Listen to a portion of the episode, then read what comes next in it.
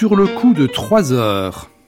L'heure de traiter enfin une problématique d'importance pour la conduite des affaires privées et publiques dans le monde d'aujourd'hui. N'y a-t-il aucune inspiration à trouver dans les grandes et les petites mythologies populaires de l'âge moderne? Sujet pas facile et pour commencer, la production, toujours aidante, nous a conseillé l'éléphant, avec trois éléphants mythiques, l'un d'Afrique de l'Ouest, l'éléphant géant de l'Empire mandingue, un autre américain mais universel, l'éléphant volant Dumbo, enfin un éléphant français donc universel, Babar, le roi des éléphants. L'éléphant est un pachyderme, naturellement musicien, on le sait.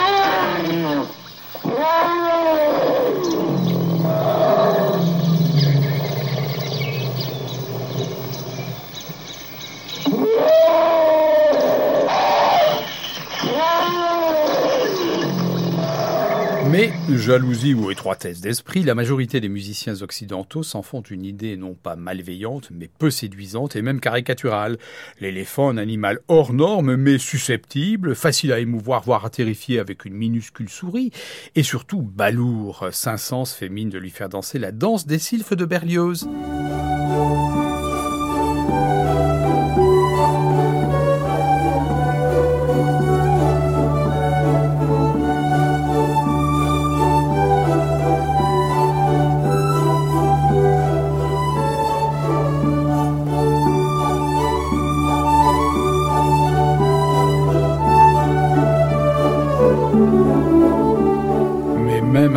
Contrebassiste et un pianiste géniaux, la diaphanéité sylphique est hors d'atteinte pour l'éléphant du carnaval des animaux.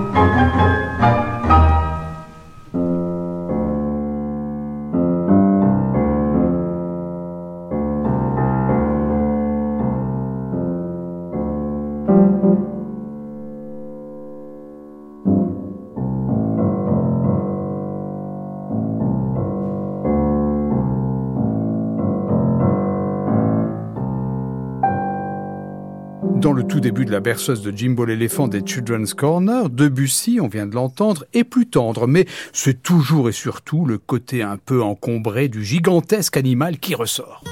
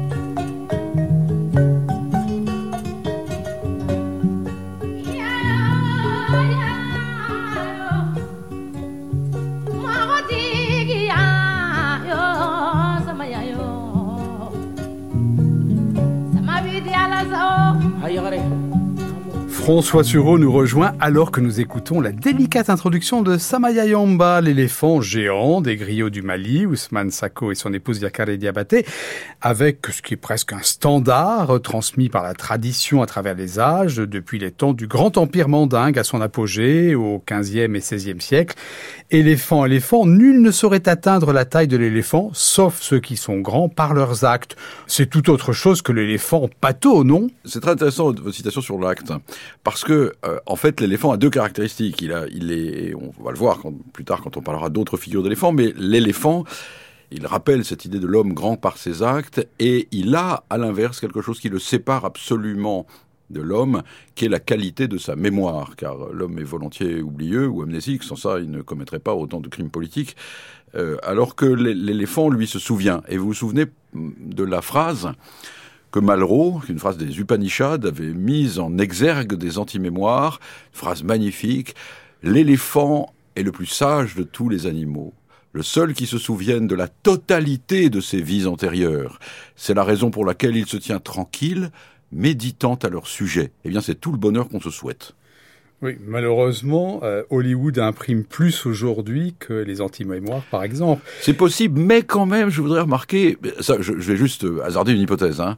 Euh, Hollywood imprime, de même que Walt Disney imprime, etc., etc. Il y a une continuité. Par exemple, vous savez que euh, Walt Disney avait découvert les dessins de Hansi alors qu'il était euh, conscrit en voie de démobilisation en France en 1919, et qu'ainsi la cabane, les différentes cabanes dans la forêt qui sont dans Walt Disney procèdent toutes de la cabane de Saint-Florentin, dans la légende de Saint-Florentin par Hansi. Je pense de la même manière que les éléphants de Disney ont quelque chose à voir avec ces magnifiques albums qui sont les albums de Babar, euh, commencés par Jean de Brunoff euh, entre les deux guerres et terminés dans les années 60. Euh, Toujours est-il que Hollywood et, Walt Disney en particulier, plein de bienveillance pour les éléphants, reste tout de même à un niveau de raillerie sympathique. La patrouille est une affaire dont nous faisons notre affaire. Ne demandez pas où on va comme ça. C'est un secret militaire. C'est un secret militaire.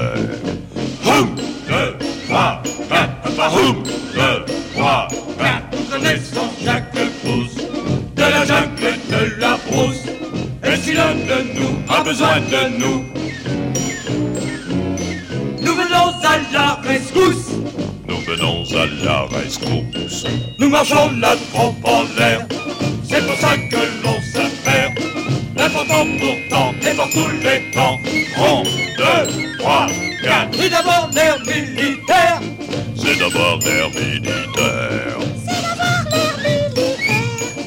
La marche des éléphants du colonel Hassi dans le livre de la jungle en 1968, mieux ou pire en 1940.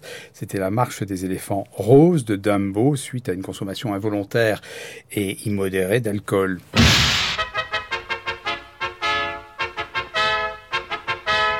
J'entends, j'entends la marche des éléphants, les voici, au moins 120 issus des vapeurs du vin. Hola, hola, la ronde infernale est là, la voici, clibidi clopidi. J'ai froid, des fois, je vais perdre mon sang-froid. Où me cacher, où me sauver, que c'est bête de rêver. Ah, je n'ai pas peur d'un verre, d'un verre vert ou bien jaune d'or. Mais les monstres en technicolore, pour moi c'est vraiment trop fort.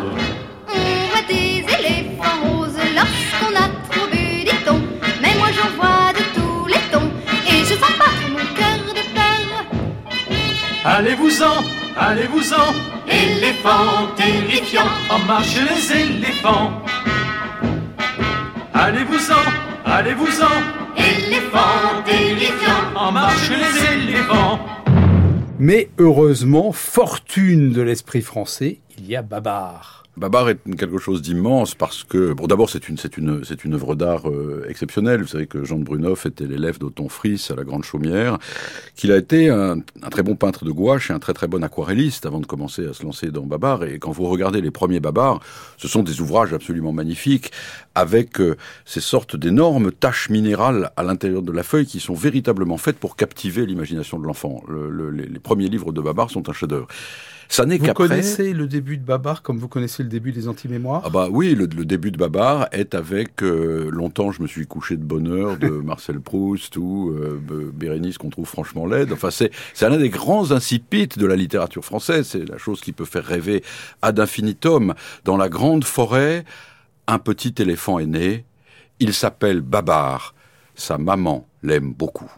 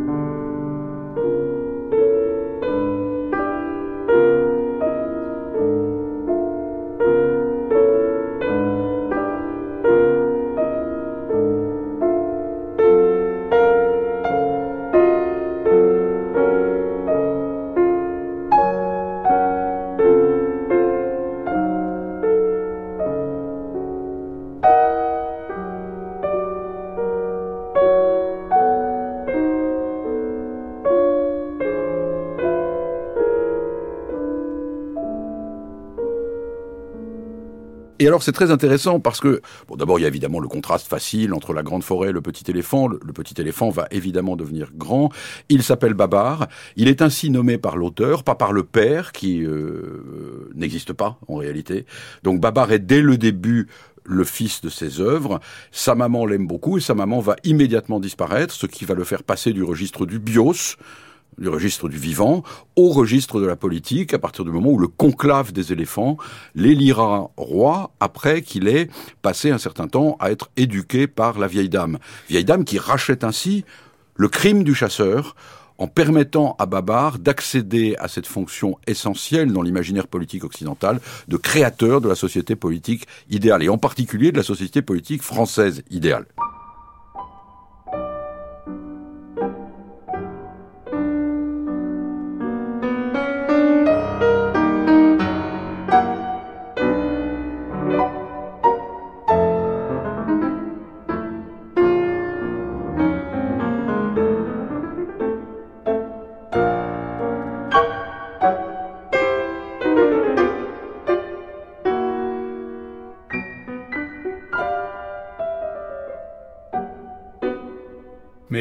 En termes de philosophie politique, si j'ose dire, c'est beaucoup de nostalgie des temps ou des lieux où tout était simple, euh, légèrement monarchique bien sûr, avec une espèce de despotisme égalitaire, débonnaire de Babar. D'abord, il y a plusieurs choses qui sont frappantes chez Babar.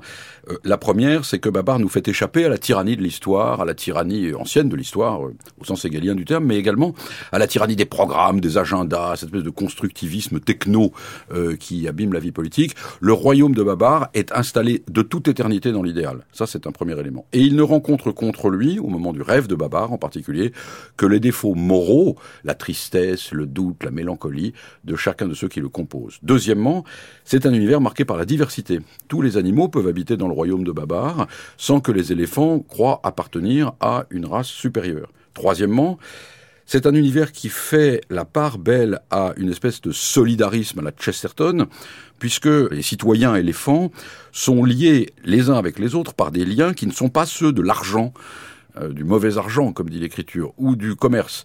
Euh, Tapitor fabrique des grolles pour Tapoulos qui fait autre chose pendant que Cornelius, avec ses soldats, les défend, et ils le font dans l'instant. Et si celui qui fabrique des chaussures fabrique des chaussures, il ne fabrique pas des chaussures dans l'espoir que plus tard il sera défendu. Donc ils sont installés dès l'origine dans le, dans le royaume du bien. Et, et ceci est assez extraordinaire. Comme est extraordinaire et absolument novateur aussi, le fait que les gens qui exercent un métier, exercent un métier non pas parce qu'ils ont subi des études pour exercer un métier, mais parce qu'ils le souhaitent de toute éternité. Ils sont, ils réalisent en permanence leur vocation. Alors, le résultat de tout ça, c'est que Babar est un personnage qui combine la totalité des nostalgies françaises, puisque c'est à la fois un régime militaire avec Cornelius, c'est un régime absolument égalitaire, on le voit dans les maisons de Célesteville, c'est un régime euh, euh, socialiste, honnêtement, on croirait une parade stalinienne quand on voit la fête à Célesteville, euh, c'est également un régime monarchique, mais c'est un régime monarchique dans lequel le, le roi n'est loin de personne.